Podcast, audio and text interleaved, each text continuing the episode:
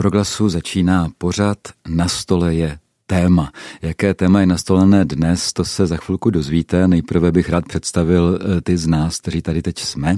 Přede mnou je Zuzana Ryšavá z organizace Fashion Revolution. Zuzano, vítejte. Dobrý den, děkuji za pozvání. A po mé pravé ruce je Helena Továrková, ředitelka nadace Veronika, která tady nesedí poprvé a taky doufám, že ne naposledy. Ahoj, eh, Helenko. Ahoj a hezké dopoledne posluchačům. Mně se vždycky u nadace Veronika a Helenky plete Veronika a Helena. Jo? to nejsi jediný. a od mikrofonu v této chvíli eh, vás zdraví taky průvodce dnešním pořadem Jan Hanák. Dnes bude téma, eh, řekl bych, ekologické, ale nejenom ekologické, ale také sociální. Dneska se určitě budeme bavit eh, o pojmech, jako je fast fashion a slow fashion, rychlá, pomalá móda. Budeme se bavit určitě i o tom, že eh, řekl bych, člověk se vykořesťovatelským způsobem, když už se takhle chová k životnímu prostředí ve smyslu přírody, tak to velmi často je spojené taky s vykořesťovatelským způsobem a přístupem k lidem. Protože to jsou propojené nádoby a zejména právě v tom, čemu se říká rychlá móda, kde během několika málo týdnů se od návrhu eh, proběhne takové kolečko až k tomu, že po celé planetě jsou nějaké kusy oblečení, které jsou určeny na rychlou spotřebu a někdo to musí vyrobit a vyrobí to za velmi málo peněz. A ty podmínky v těch továrnách jsou většinou dost příšerné. I to jsou témata dnešního povídání, ale zdaleka nejenom. Tak eh, Možná, Zuzano, se vás rovnou zeptám, vy eh, pracujete nebo angažujete se eh, v celosvětové organizaci Fashion Revolution, eh, tedy revoluce módy, módní revoluce. Můžete nám přiblížit, o co vlastně jde? Jedná se o globální organizaci, která si vlastně klade za cíl, aby módní průmysl byl transparentnější a udržitelnější. A stará se o, o světu veřejnosti, jak vlastně s tímto tématem nakládat, o tom, eh, jak eh, vlastně modní průmysl škodí planetě a jaké jsou alternativy, jak si tu módu užít a zároveň neškodit. Hmm. Můžete nám možná třeba teďka objasnit aspoň nějakých základních bodech, bych řekl. V čem je problém té e, módy, v čem je problém té rychlé módy? Lidi se rádi oblékají pěkně od nepaměti, asi se zdobí a tak podobně, takže není divu, že rádi taky nakupují tyhle ty věci, zvlášť, na to mají, ale v čem je ten problém? Tak já odpovím krátce, je to nadspotřeba a nadprodukce. Mm, vyrábí se mnohem víc oblečení, než se spotřebuje. Oblečení se vyhazuje, um, lidi k tomu mají přístup takový, že s tím, jak levně se vyrábí a levně se nakupuje, tak to nevnímají jako, nevnímají jako předmět, který by jako si měli vážit, ale je lehce nahraditelný, takže přístup k tomu je takový, že nikomu nevadí nebo velké části lidí nevadí toto oblečení potom eh, po pár nošení vyhazovat a toto oblečení následně končí na obrovských skládkách buď Africe nebo třeba v Chile. Hmm. Já můžu doplnit, eh, že si vybavuju takové číslo, že vlastně to je tak, že zhruba třeba před stolety by měla průměrná dáma, žena v šatníku třeba okolo 30 kusů oblečení a dneska je to třeba čtyřnásobek i víc, takže vlastně obrovsky narostl ten objem toho, eh, co si kupujeme, co nám někde doma leží a vlastně málo co z toho opravdu užíváme, ale všechno se to musí vyrobit a někdo to asi musí vyrobit, že Zuzko? Mm-hmm. Ano, modní průmyslu se hodně využívá levné pracovní síly, je to vlastně pozůstatek kolonialismu. A mm, přišel s tímto konceptem vlastně jeden Španěl, vlastně zakladatel Zary, Macio Ortega, který došel na to, že když přesune e, svoji výrobu do zemí třetího světa, bude mít levnější pracovní sílu, protože Eh, tam jsou vlastně takové zákony, které neochraňují ani životní prostředí, ani lidská práva. Neexistuje tam nějaká zaručená bezpečnost práce nebo nějaká důstojnost výše té mzdy. A to oblečení se tam dá velice lehce vyrobit, ale má to svoje environmentální a sociální důsledky. Hmm. No asi předpokládám, že úplná potíž není v tom, že se to tam vyrábí levněji, protože se tam taky levněji žije, tudíž ty e, platy mohou být nižší oproti tomu, co můžeme vnímat třeba v Evropě jako naopak e, jako mm-hmm. předražené, ale předpokládám, že ten problém je to, co jste naznačila, a to je to, že e, i v rámci třeba nějakého ekonomického systému té země, Bangladeše, dejme tomu, nebo něko, nějaké takové podobné země, dochází k tomu, že ti lidé prostě dostávají méně, jsou zneužíváni, je tam dětská práce, eh, bezpečnost eh, práce je šílená. Konec konců, pokud vím, tak i vaše organizace Fashion Revolution začala dělat eh, velké kampaně na podporu právě jako lidí, kteří jsou takhle zneužíváni po té, co spadla továrna zemřelo tam asi tisíc lidí, je to tak? Ano, máte skvělé informace. Eh, zemřelo přes nějakých 12 lidí a na dva a půl tisíce lidí bych bylo těžce zraněno, přičemž vlastně vzhledem k tomu, že tam neexistuje nějaký sociální zabezpečení, zdravotní pojištění, lidi s tím těžkým zraněním vlastně si nesou důsledky nejen jako zdravotní na celý život, ale hlavně i ty sociální. Mhm, a kde to bylo? Eh, tato katastrofa se stala 24. dubna 2013 a jednalo se o osmipatrový komplex budov, mm.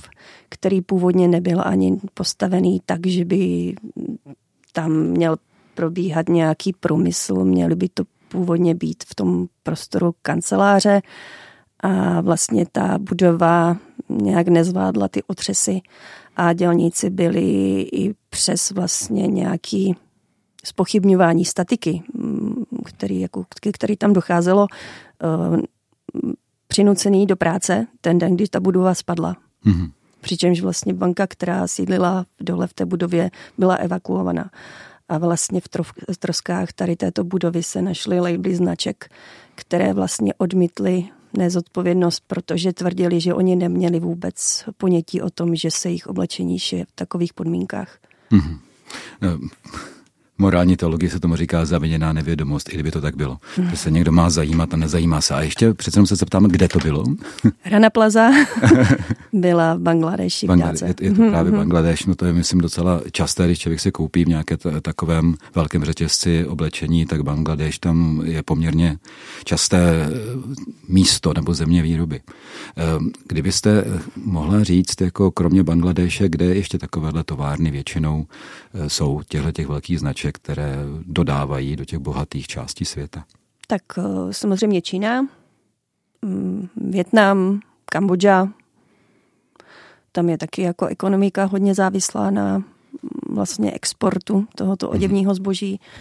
A poslední roky se výroba přenesla i do afrických států, jako třeba do Etiopie. v Turecku se taky vyrábí mm-hmm. například. Mm-hmm. No, eh, já myslím, že asi i posluchačům je docela známo to, že eh, tato výroba, tato velká nadprodukce oblečení přináší jako ohromné nároky eh, ekologické, řekl bych, třeba s vodou například. To už je poměrně známý fakt, že taková takové bavlněné tričko, kolik jako stojí vody v podstatě. Mm-hmm. Nějaké půdy samozřejmě, která je získávána na úkor, dejme tomu i nějaké divočejší přírody a podobně. To jo, ale mně přijde vlastně docela zajímavé jako bavit se o tom, co si myslím, že je méně známo a to je právě to, eh, co sociální téma, že to je propojená věc, skoro bych řekl, jako bavíme-li se o životním prostředí, tak nemůžeme oddělovat jednu část od druhé. Jo. A eh, Vzpomínám na to samozřejmě, jsem eh, katolík, jsem kněz, takže znám i encykliku Laudato Si, kterou vydal papež František před lety, kde on velmi zajímavým způsobem eh, propojuje tady tohleto sociální a to ekologické téma. A mimo jiné taky říká, nebo píše tam, že naše sestra matka země je nejvíce vykořišťovanou chudou. Jo, zajímavým způsobem vlastně propojuje tady tohleto téma. No, Helenko. Mě k tomu právě napadá i to, jak si právě mluvil o tom třeba, že eh, je pěstovaná bavlna a může to být na úkor divočiny. Ono je to často nejenom na úkor divočiny, ale vlastně je to i třeba na úkor eh, zemědělství, které by uživilo ty místní obyvatele. Takže i to je třeba problém, že vlastně eh, ten, ta poptávka po levném pěstování nějakých textilních plodin tak vlastně vytlačuje lidi z možnosti se sami uživit na nějakých třeba malých rodinných farmách. Takže a tam se právě zase propojuje to environmentální a sociální, takže je to přesně tak, že to jde ruku v ruce. Mm-hmm. No, název organizace Fashion Revolution naznačuje, že tady jde o nějakou změnu. Jaká by ta změna měla být? Tak my vlastně usilujeme o ten transparentní modní průmysl a organizace vnímá transparentnost jako nástroj k té udržitelnosti, jako, jako cestu. Že pokud teda mm, značky nebudou skrývat to, jak se jejich oblečení vyrábí a za jakých podmínek, tak může docházet eh, k nápravě na různých místech dodavatelského řetězce. Hmm. No a jak tomu ty firmy eh, přinutit, nebo jak je inspirovat? Fashion Revolution začala ve svých začátcích s kampaní, eh, jmenovalo se to Women My Clothes. Tehdy se lidi fotili na sociální sítě a s hashtagem Women My Clothes eh, ukazovali label značky, co měli na sobě v tričku na ruby a ptali se těch značek, které měli na sobě, aby jim teda ukázali, kdo vyrábí jejich oblečení. Mě teda se nikdy nikdo neozval. Mm, momentálně, momentálně běží v evropském prostoru kampaň Good Clothes Fair Pay, mm-hmm. Kterou můžou lidi... Do, dobré oděvy a spravedlivý plat, bych to Přesně tak, přesně tak. Je to kampaň, která by prosadila to, že mm, veškerý export zboží, oděvního, textilního, obuvního, který se dostane na trh Evropské unie, by mělo mít v dodavatelských řetězcích e, zaplacené dělníky minimální důstojnou mzdou. Hmm. Což jako momentálně takhle není. Hmm. No předpokládám, ale to se přímo nabízí, že k tomu, aby nějaká velká firma měnila své chování podnikatelské, řekl bych své modely, tak eh, je naprosto zásadní ten tlak spotřebitelský. To znamená to rozšiřování povědomí mezi těmi, kteří tyhle ty věci nakupují, že nenakupí prostě úplně všechno. A chápu to teda správně, že třeba Fashion Revolution se snaží oslovit právě tyto spotřebitele nějakou osvětou? Ano. Máme vzdělávací programy. Eh, nyní nám třeba dobíhá projekt, který se jmenuje Recycle Lessons. To byl můj oblíbený projekt. Tam jsme vlastně tvořili uh, lekce, které byly aplikované na běžné vyučovací předměty, uh, třeba matematiku, dějepis, chemii.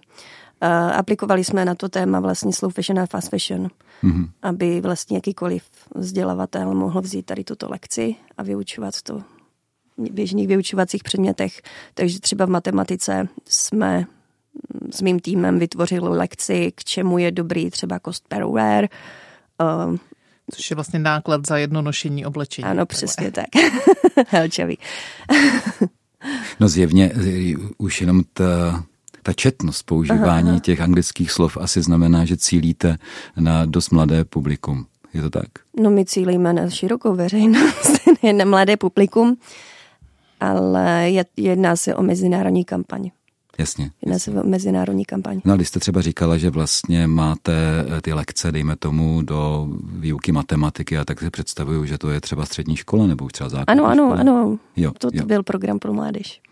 Já mhm. myslím, že si to člověk může představit klidně jako třeba, že dostane slovní úlohu v matematice, ale ten obsah vlastně eh, se bude zaměřovat na to třeba, jak rychle někdo něco vyrobí, za jaké peníze, jestli je to Přesně nebo tak, není. přesně tak. Eh, zpracováváme tam vlastně témata, okruhy eh, o spotřebitelství, o materiálech, o textilním odpadu, o vlastně transportu zboží, protože to je taky velká environmentální stopa, kterou moní průmysl zanechává. To je skvělý nástroj, protože třeba z naší zkušenosti v nadaci Veronika, tak eh, víme, že hlavně mladé lidi vlastně to téma té módy zajímá. A myslím si, že třeba pokud se to uh, pro, pro třeba do fyziky nebo matematiky, tak uh, zabývat se obsahem, který je s tím spojený, pro ně může být mnohem uh, zajímavější a podnětnější než uh, nějaká klasická úloha, že rychlík jede z místa A do místa B a z místa B do místa A zase výjíždí auto a kde se potkají, tak když se tam třeba přidá ta móda, tak to může být vlastně i pro ty mladé lidi atraktivnější. Hmm. Jako určitě, ale integrály tam nejsou teda zahrnuty.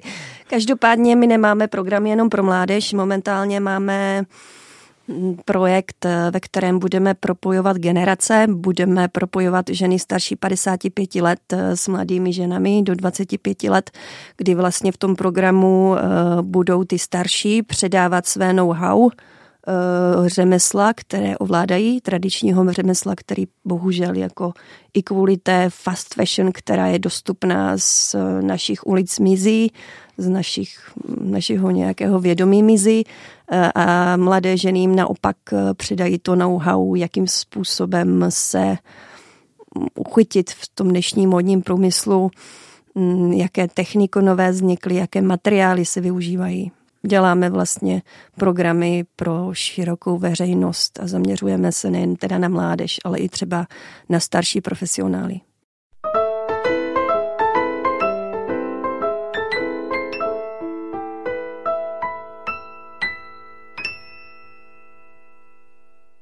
Na proglasu je nastoleno téma ekologické a zároveň sociální, které se týká módy. Jak móda zasahuje jak životní prostředí, tedy v tom ekologickém smyslu, tak i v tom sociálním, jak dokáže vykořišťovat lidi poměrně brutálním způsobem. Je to něco, co je spojené eh, s pojmem fast fashion, tedy rychlá móda různých světových značek a podobně. Povídáme si tady o tom se Zuzanou Ryšavou z organizace Fashion Revolution a Helenou Továrkovou, ředitelkou nadace Veronika. Tak, a dobře, řešením proti fast fashion by mohlo být něco, čemu se říká slow fashion, pomalá móda. Co to je, jakože uh, pomaleji nakupuju nebo nenakupuju vůbec, nosím věci až do úplného roztrhání těla. Co to je slow fashion? To může být úplně všechno dohromady. fast fashion je vlastně ekonomický model, stejně jako ultra fast fashion, taková jako upgradeovaná a víc monstrózní verze, děsivá, která momentálně vyhrává ty příčky té prodejnosti s tou fast fashion. No, každopádně slow fashion je více o přístupu. Ono to může být jako, že i když si koupíte to oblečení v tom řetězci, tak si nakoupíte vědomě tak, že víte, že je to kousek, který nevýhodíte. Jo? Může to být i to, že teda podporujete lokální návrháře. Jedná se hodně o ten přístup, že člověk o to oblečení taky pečuje, že ví, jak ho má ošetřovat, prát, že ho opravuje. To je taky slow fashion. Hmm. To všechno probíhá pomalej, ať už ta spotřeba toho oblečení, nebo tak vlastně Přesně jeho tak. tvorba, Přesně nákup tak. možná s větším rozmyslem, je to tak? Přesně tak. Můžete i na tu fast fashion hm, nakupovat, ale zároveň to mít jako slow fashion. Mně to napadá, že taková, takový dobrý příměr je, jak u jídla, kde se taky používá fast food a slow food, tak ten rozdíl fast fashion, slow fashion, to je to stejné. Tak když si představíte fast food jako takový ten McDonald's řetězec, kde vám vydají jídlo během minuty nebo možná ani ne dvou a oproti tomu naopak ta slow food a slow fashion, to je jako když si děláte rodinnou oslavu, kde si sami všechno připravíte, pečlivě si najdete ty ingredience, pak to sníte s lidmi, které máte rádi a trvá to několik hodin. Tak. No ne, to, to zní velice krásně, ještě když to máme v nějakém třeba mediteránském uh, konceptu Středomoří, tak samozřejmě to trvá půl dne, ale druhá věc je potom životní rytmus naší společnosti, uh, který vlastně zdá se to úplně neumožňuje. Znamená to, že eh, slow fashion nebo ten důraz na to, abychom i pomalu nejenom konzumovali jídlo, ale taky, taky módu a oblečení je zároveň důrazem na nějakou proměnu životního stylu? Je to vůbec možné? No samozřejmě, že je to možné. Jenom reklama, tady ta mediální masáž všech těch značek mm, nebo nějaký nastavený konzumní způsob života obecně prostě jako jak kdyby tomu myšlení lidí brání a proto je důležitá právě ta osvěta, že můžeme chodit i hezky oblečení, že jo, vlastně to oblečení v těch fast fashion řetězcích, ultra fast fashion obchodech taky uh, vypadá velmi trendově, poutavě, prostě čerstvě, no, vlastně oblekace je takový mm, vlastně způsob sebevyjádření pro spoustu lidí. Hmm. A my prostě chceme jako ukázat, jako že kdo jsme, nevím, že třeba někdo žena to má, že podporuje tu ekonomiku a že patří k nějaké té lepší vrstvě společnosti, která nějakým způsobem přispívá do toho, hmm. do té ekonomiky, ale každopádně všecko lze. Jenom je skvělý ukazovat ty alternativy, aby ta veřejnost je znala, že modu si prostě můžeme užít. Hmm. I v nějaké jiné alternativě No, myslím, že často i uh, jsou také zajímavé experimenty, že lidé mají třeba pocit, že musí neustále nosit něco nového, nebo že, se, že nemůžou přijít třeba do práce uh, pár dnů po sobě v podobném oblečení a podobně. Ale uh, vím, že třeba v, i dokonce v modních redakcích dělali takový experiment, kdy třeba editorka chodila uh, třeba 100 dnů v kuse v tom stejném oblečení a mm. to je prostředí, kde to lidi hodně řeší, zaměřuje se na módu. A pak vlastně popisovala ty své zkušenosti a říkala, že to strašně dlouho trvalo, než si toho vůbec někdo všiml. Takže máme vlastně tendenci myslet mm. si, že musíme mít pořád něco nového, že nová mm-hmm. příležitost, nové šaty, ale oni to možná ti lidé okolo nás řeší mnohem méně, než si myslíme. Mm-hmm. No a tak jedna věc je, že člověk se prezentuje nějak navenek, protože třeba vnímá a možná teda zdá se milně, že lidi velice sledují, co má ten člověk na sobě a vnímají jako nějaké změny, ale druhá věc je taková ta potřeba nebo touha. Možná to je jako špatná touha, nevím, ale je to rozhodně touha nás lidí dobře vypadat a užít se to, že člověk na, e, jako na sobě něco má hezkého. Jo? Mm-hmm. A e, já už to směřuju k tomu, protože vím, že samozřejmě i na Halenku tady, že si pořádala svého času různé modní přehlídky, které byly buď z recyklovaného, no tak vlastně vždycky z recyklovaného oblečení, ale někdy to třeba bylo v uvozovkách jenom to, eh, že se nějak nakombinovaly různé kousky a nic víc, vlastně vypadalo to výborně ten model, eh, anebo, anebo to bylo třeba i o tom, že se ty kousky různě lehce přešily a vzniklo z toho něco nového. Je to způsob, jak eh, naplnit nějakou takovou tu lidskou potřebu. Chci hezky vypadat, chci mít hezké barevné peří a přitom jako příliš nezatěžovat planetu a chučí lidi třeba.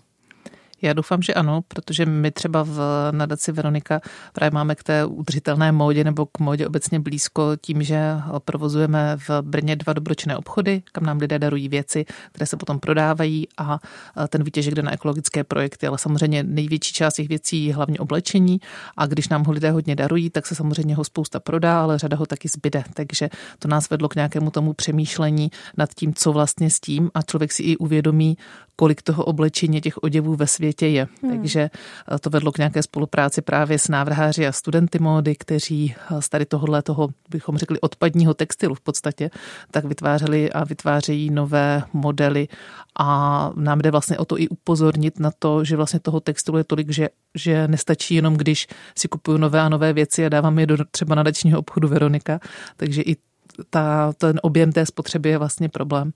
A i to nás vlastně vedlo k seznámení se eh, Zuzkou, protože jsme se nějak začali pohybovat v tom prostředí eh, kolem udržitelné módy a módy, takže eh, jsme se dostali do kontaktu i s Fashion Revolution a v rámci třeba Fashion Revolution Weeku vlastně kampaní týdenních na konci dubna, kdy se řada tady těchto témat zvedá. Hmm. Takže, a věřím, že právě to třeba i nějaké obohacení, přešívání, využívání staršího oblečení, protože to je vlastně věc, která se dělala vždycky, no, že to bylo vlastně typické, že třeba eh, svatební šaty se obarvily a pak se nosily na nějaké slavnostní příležitosti, nebo se v eh, rodině vlastně žádný materiál textilní nevyhodil, že se eh, neustále vlastně upravoval, protože byl většinou taky velmi kvalitní a dlouho vydržel a měl velkou hodnotu. Takže jsme si nemohl člověk dovolit něco vzít a prostě to jen tak vyhodit, protože to má nějakou hmm. díru nebo už mi to nesedí nebo mě to už nebaví, takže je to podle mě i návrat k tomu, jak se to vlastně oblečení a ten textilní materiál, jak se s ním pracovalo třeba dřív,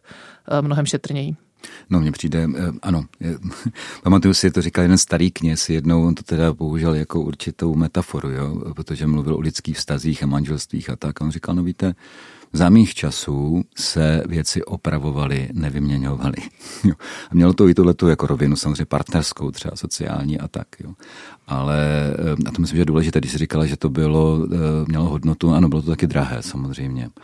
A já se přiznám, že teda ono to teda není jenom v módě, ale eh, když se člověk podívá, tam to na mě činí možná ještě víc, když půjdu do nějakého velkého řetězce s nábytkem, tím levným e, nábytkem, jo, tak si říkám, jak může stát stolek třistovky, jak může stát skříň mm-hmm. tisícovku, to je málo vlastně jako na to, jaká je naše ekonomická síla. Jo?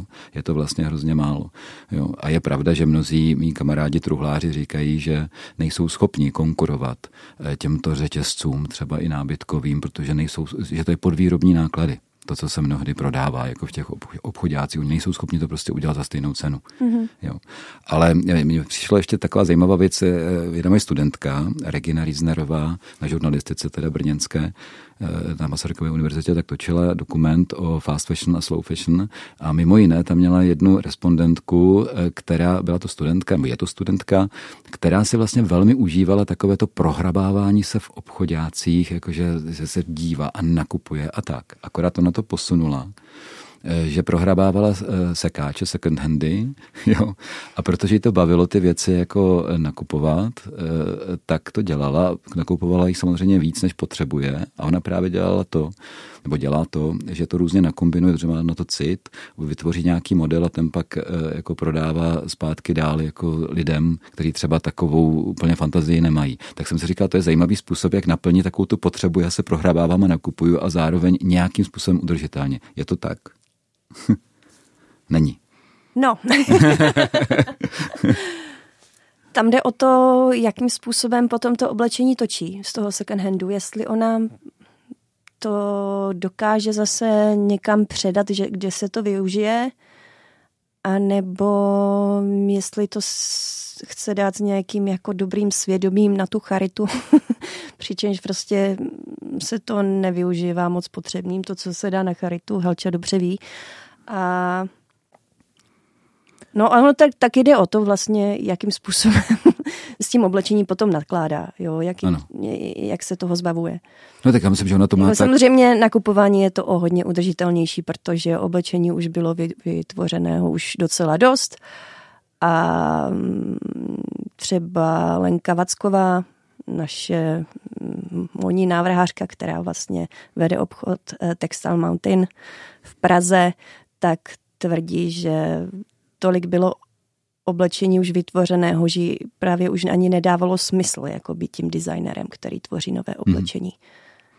No ne, vlastně tady, tady, ten, tady ta respondentka, tady ta mm-hmm. studentka vlastně to dělala opravdu tak, že, že tu, řekl bych, ten výtvarný cit má, takže ona nakupovala mm-hmm. v těch sekáčích a něco samozřejmě pro sebe, aby měla v čem chodit a zároveň se jí to mm. líbí ale byla schopna udělat taky to, že nakoupila některé věci, které různým způsobem upravila, nakombinovala a v zápěti to prodávala dál jako, jako model, jo, který byl vlastně recyklovaný, dá se říct, ale někomu, kdo třeba si to vůbec nedokáže představit, jak to mám dělat, nebo by třeba do toho second handu nikdy nešel, by si řekne, ty teď to second hand, to někdo jo. nosil už nebo něco takového. Že v tomto vnímám jako vlastně docela pozitivně. Ne, je to skvělý, jakože každopádně, jo, když někdo třeba nakupuje v second handu a zbavuje se toho úplně běžně, jak té fast fashion, tak to je podle mě stále jako ještě nějak špatně, že je tam co zlepšovat, ale tady tento model, že si upcyclovala oděvy, co neužila a potom je prodávala, je skvělej.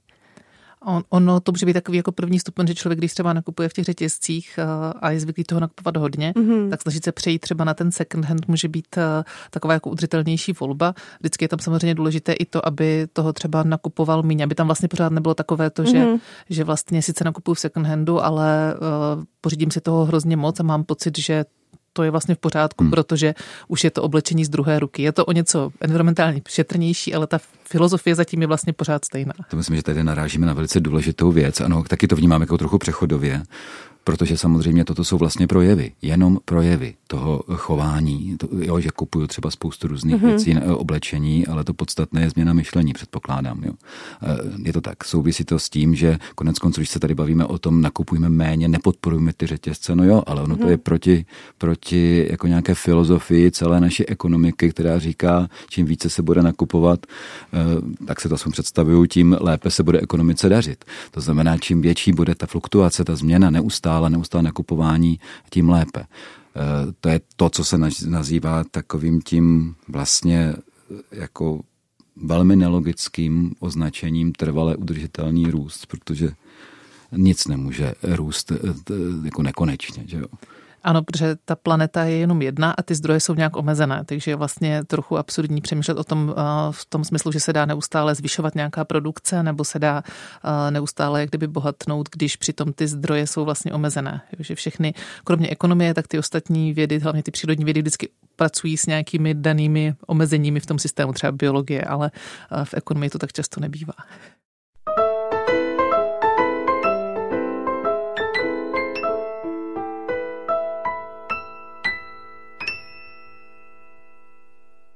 Se Zuzanou Ryšavou z organizace Fashion Revolution a Helenou Továrkovou z nadace Veronika si teď zrovna povídáme o trvale udržitelném nerůstu. Tak dámy, co to je? No, jedná se o model, který je vlastně takovým velkým protikladem toho kapitalismu, kterým momentálně žijeme. Když si jako dneska představíme, jak funguje teda ten modní průmysl, je tam ten zisk tou nejvyšší hodnotou. I když teda značky se někdy tváří, jakože myslí na to životní prostředí, ale většinou je to greenwashing. Uh, takový modní průmysl během nerůstu by si stejně teda vážil i životního prostředí a lidských zdrojů. Možná já, i já bych to možná i dodala, že to je asi prostředním vlastně myšlení takové, které si uvědomuje, že zdroje jsou omezené a že vlastně nějaká lidská důstojnost nebo kvalita života má vlastně stejný, stejnou důležitost nebo ještě větší, než je právě třeba hospodářský zisk. Přesně tak. Hmm. Konec konců již zmiňovaný dneska papež František eh, v kom, kolem své encykliky Laudato Si mluvil i o tom, že je potřeba, aby se každý, kdo kupuje tričko třeba z Bangladeše za stovku, eh, korunách teda, eh, aby si uvědomil, co zatím všechno je.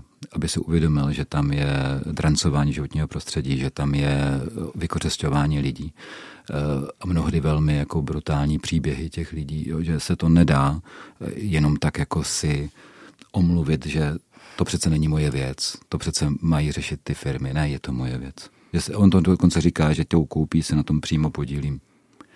No možná, ale Zuzano, teď bych se nesměřoval na vás eh, ke konkrétní práci, kterou děláte. Právě proto, pro tu třeba změnu toho myšlení. Vy máte projekty různé? Máme různé projekty. Momentálně mm, běží projekt Trama, který, eh, na kterým pracujeme ve spolupráci s Aténskou ekonomickou univerzitou a na základě výzkumu zde se snažíme nějakým způsobem vyprofilovat eh, to, co by manažer transparentnosti měl znát a umět a budeme vytvářet kurz, mezinárodní kurz, který by vlastně chystal takovéto lidi a školil je. Kde by potom takový manažer transparentnosti měl působit? Jak si to máme představit? Takový manažer transparentnosti by se hodil určitě do každé větší firmy. Do každé větší firmy i do nějaké střední firmy. Hmm. No a předpokládám, že taky e, fungujete, řekl by, aktivisticky, sbíráte nějaké podpisy, děláte kampaně.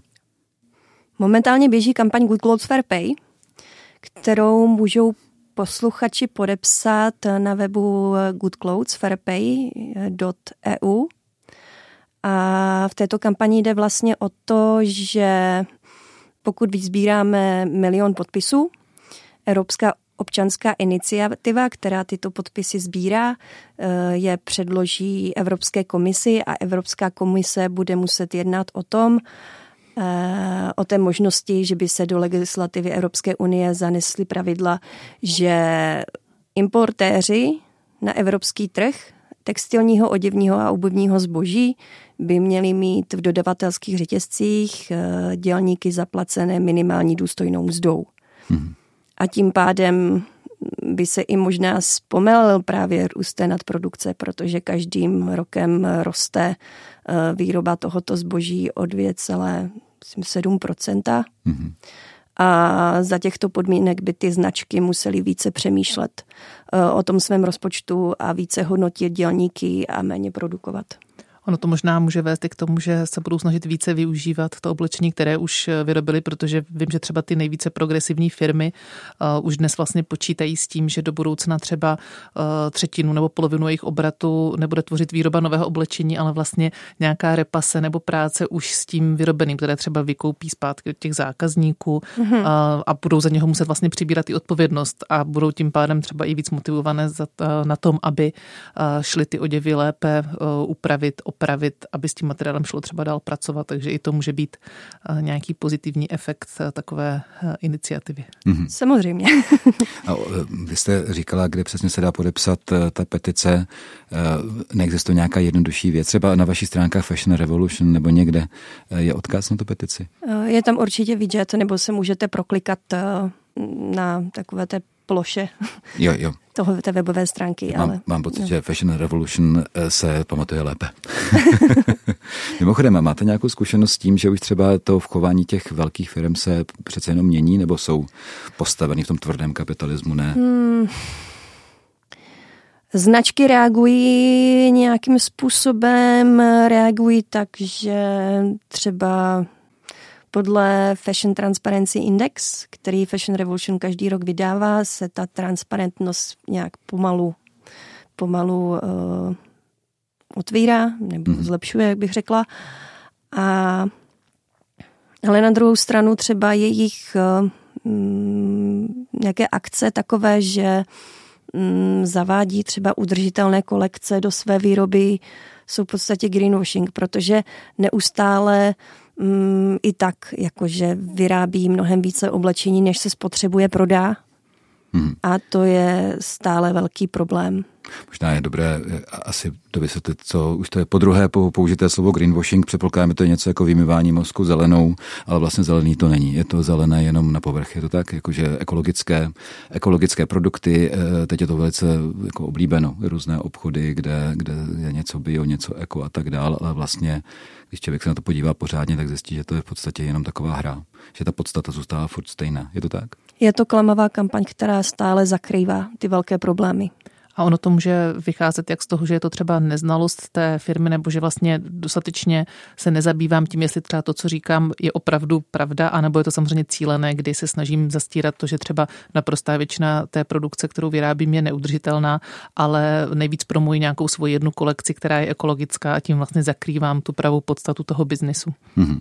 Se přiznám, že už když třeba i v Evropské unii se objevily první zprávy o tom takzvaném Green Dealu, dohodě, abychom byli prostě eh, jaksi příznivější, ekologičtější. A když jsem slyšel velké politiky, kteří mluvili, kteří to prosazovali a kteří říkali, to je skvělá věc, protože tak jako Evropa dosud rostla nějak eh, ekonomicky, tak teďka budeme ekonomicky nadále růst, trvale růst eh, přes zelené technologie. Jo? A přišlo mi to, že buď to nechápou, anebo je to záměr teda, ale každopádně to je protimluv. Já myslím, že se spousta politiků nebo obecně těch veřejných činitelů vlastně vůbec e, bojí použít to slovo, že by se vlastně nerostlo, že na tom je všechno tak postavené e, ekonomicky a v provozu třeba podnikání, že e, je to skoro nepředstavitelné, jak vlastně z toho vystoupit. A ono asi dobré si to představit tak, že nemusíme vyrábět nebo mít neustále více a více věcí, takže se zaměřovat na kvantitu, ale že by bylo vlastně fajn se zaměřit na kvalitu. Ať už jde u těch věcí nebo uh, u našich komunitních vztahů nebo prostě u všeho toho, co nás obklopuje, tak by to měl být hmm. nějaký přesun vlastně od kvantity ke kvalitě. Mně přišlo eh, skoro okolnosti nedávno jsem byl eh, v ve východní subsaharské Africe v Tanzánii. A e, když jsem se díval na nějaké informace, taková ta čísla o té zemi, tak pokud je o HDP, tak ta země samozřejmě ve světovém kontextu je hodně chudá. A ty tam přijedete a vás dvě to asi nepřekvapí. Přijedete, ale já jsem žádnou bídu neviděl. Viděl jsem lidi, kteří žili v pohodě, kteří žili, žili jako měli co jíst, měli co, co si oblékat a měli spoustu času na to se i bavit společně. Ale bylo to dáno tím, že ty ekonomické vazby tam byly dány většinou, zejména na tom venkově, jinak, než přes, eh, přes tu ekonomiku vyjádřenou čísly. Jo, protože jednoduše těch peněz bylo potřeba, samozřejmě nějakou směnu zboží, nebo když eh, vyšlete své dítě studovat střední školu do nějakého města, tak potřebujete nějaký peníz samozřejmě, ale většinou ti lidé jako pěstovali a pěstují tedy své produkty, které, eh, které jedí. Mimochodem to, co se mi teda moc líbilo, bylo to, že my už jsme zvyklí na to, že si řeknu tak dobře. Dneska večer budu mít hosty, tak co uvaříme? Jo, tak tohle. A jdu do obchodu nakoupit na to vymyšlené jídlo. A tam je to hmm. samozřejmě úplně jinak tak jak si to vlastně možná ještě vzdáleně přes babičku pamatujeme, eh, že to bylo tak, tak co mám, co mám ve špajzu já? Mám to, to, to, to, co z toho uvařím, tohle. Jo, a tímto způsobem to funguje. Takže to jenom, jako, když se tady bavíme o tom eh, trvale udržitelném růstu či nerůstu, jako lze žít velmi dobře, bych řekl, a aniž by člověk musel neustále jako e, ekonomický růst a mít stále více peněz ve své šrajtoflinu. Nebo i více oblečení ve své skříni, protože můžeme si třeba e, i ten šatník poskládat tak, že bude nějakým způsobem načasový, a kombinovatelný a nebudeme potřebovat nebo nebudeme mít ani pocit, že potřebujeme nakupovat nové, nové oblečení. Mm-hmm. No to existují právě už dneska taky takové alternativy nebo podpora akcí, které umožní si třeba lidi oblečení vyměňují, třeba nějaké swap party, které vím, že třeba Fashion Revolution taky nějakým způsobem podporuje nebo třeba iniciuje. To znamená, že si eh, pokud mám věci, které třeba nenosím, tak eh, se domluvím s pár dalšími lidmi a eh, oni taky donesou ty své, co nenosí a navzájem tam třeba najdeme něco, co se nám každému líbí a vyměníme si to navzájem a nemusíme kupovat nové věci a nějak se vlastně společně zbavíme těch, co doma nevyužíváme. A ještě třeba u toho je příjemná atmosféra a podpoříme ty vzájemné vztahy.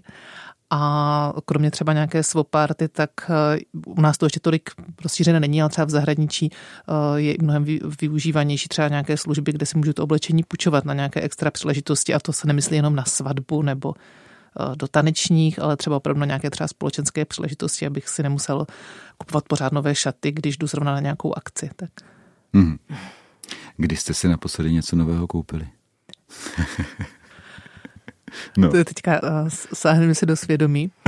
Před týdnem jsem si pořídila jeden kousek z nanomateriálu. Je to z polyesteru a já jsem teda fakt zvědavá, jak bude ten polyester odlišný, jestli bude skutečně lepší na nošení než ten konvenční. Mm-hmm. No teď si mě teda chytil příčinu, protože já mám zrovna na sobě šaty, které jsem si pořídila nedávno. ale je pravda, že třeba zase tak často nenakupuju, že spíš nakupuju třeba pár kusů oblečení za rok, ale tyhle jsem si teda pořídila asi třeba před týdnem, takže to si mě chytil příčinu. No ne, tak jako budíš ti přáno. Taky se teda říkám, že eh, u toho je důležité, když člověk eh, třeba chce taky podpořit samozřejmě místní výrobce, kteří to dělají dobře, mm-hmm. tak oni se, oni se to taky musí trochu naučit. A jsem víckrát si říkal, a třeba jsem koupil, podpořil jsem někoho místního brašnáře třeba, říkal jsem si, jo, tak to bude brašna, kterou budu mít celý život. Jo. Ale ukázalo se, že některé věci tam přece jenom úplně jako nebyly nejlépe udělané, takže, a ne proto, že by to bylo rychle, ale protože třeba ten brašnář eh, neměl všecko vychytané. Jo? Tak si říkám, že eh, to předávání řemesla z generace na generaci, které bylo samozřejmě přerušeno do značné míry, je důležité právě i proto, že se předávají tyhle ty znalosti. No. Tak jenom k tomu. Tak jsem se dovolil takovýhle závěrečné povídání. Každopádně děkuji vám oběma moc za to dnešní povídání a Zuzano, vy se nadechujete, protože chcete něco ještě říct. Já jsem neupozornila na to, jaké nás čekají akce v budoucnu. No tak povídejte. No, my právě teď eh, k tomu projektu Recycle Lessons budeme pořádat workshopy, nebo teda jeden workshop na konci března Proběhne tady taky workshop, eh, seminář eh, k jinému projektu EduGames, kde budeme eh, ukazovat a rozdávat deskové hry, které jsme vytvořili. A také jsme se podíleli na výzkumu, kdy jsme vlastně šetřili mm, nějakým způsobem to nákupní chování Čechů v rámci Vyšegradské čtverky i dalších zemí eh, a výsledky budou v květnu zveřejněné a bude k tomu tisková konference. Tak toto jsem chtěla ještě oznámit, protože to je důležitý říct. Super. Trošku víc... se vypro, vypromovat tady. A více informací na stránkách Fashion Revolution, předpokládám. Eh, stránky jsou momentálně v nějaké rekonstrukci, takže ty tam budou později. A, dobře. Tak na sociálních sítích? nebo? Na sociálních sítích to určitě bude. Pod Fashion Revolution. Fashion Revolution. Czech Republic revoluce. Slovakia. Modní revoluce, revoluce módy. Tak eh, s Fashion Revolution je spojena Zuzana Ryšová, která byla naším dnešním hostem. Zuzano, děkuji moc krát. Děkuji za pozvání ještě jednou. A taky děkuji moc eh, ředitelce nadace Veronika Heleně Továrkové, že tady byla. Děkuji moc krát. Já taky děkuji. A opět se tady v sestavě Helena a já a někdo další se tady eh, uvidíme zase za měsíc. Tak jo, od mikrofonu se v této chvíli loučí Jan Hanák. Na stole je téma. Společenské, kulturní, náboženské a třeba i politické každopádně aktuální. Hodinové rozhovory každé všední dopoledne po deváté a po půlnoci.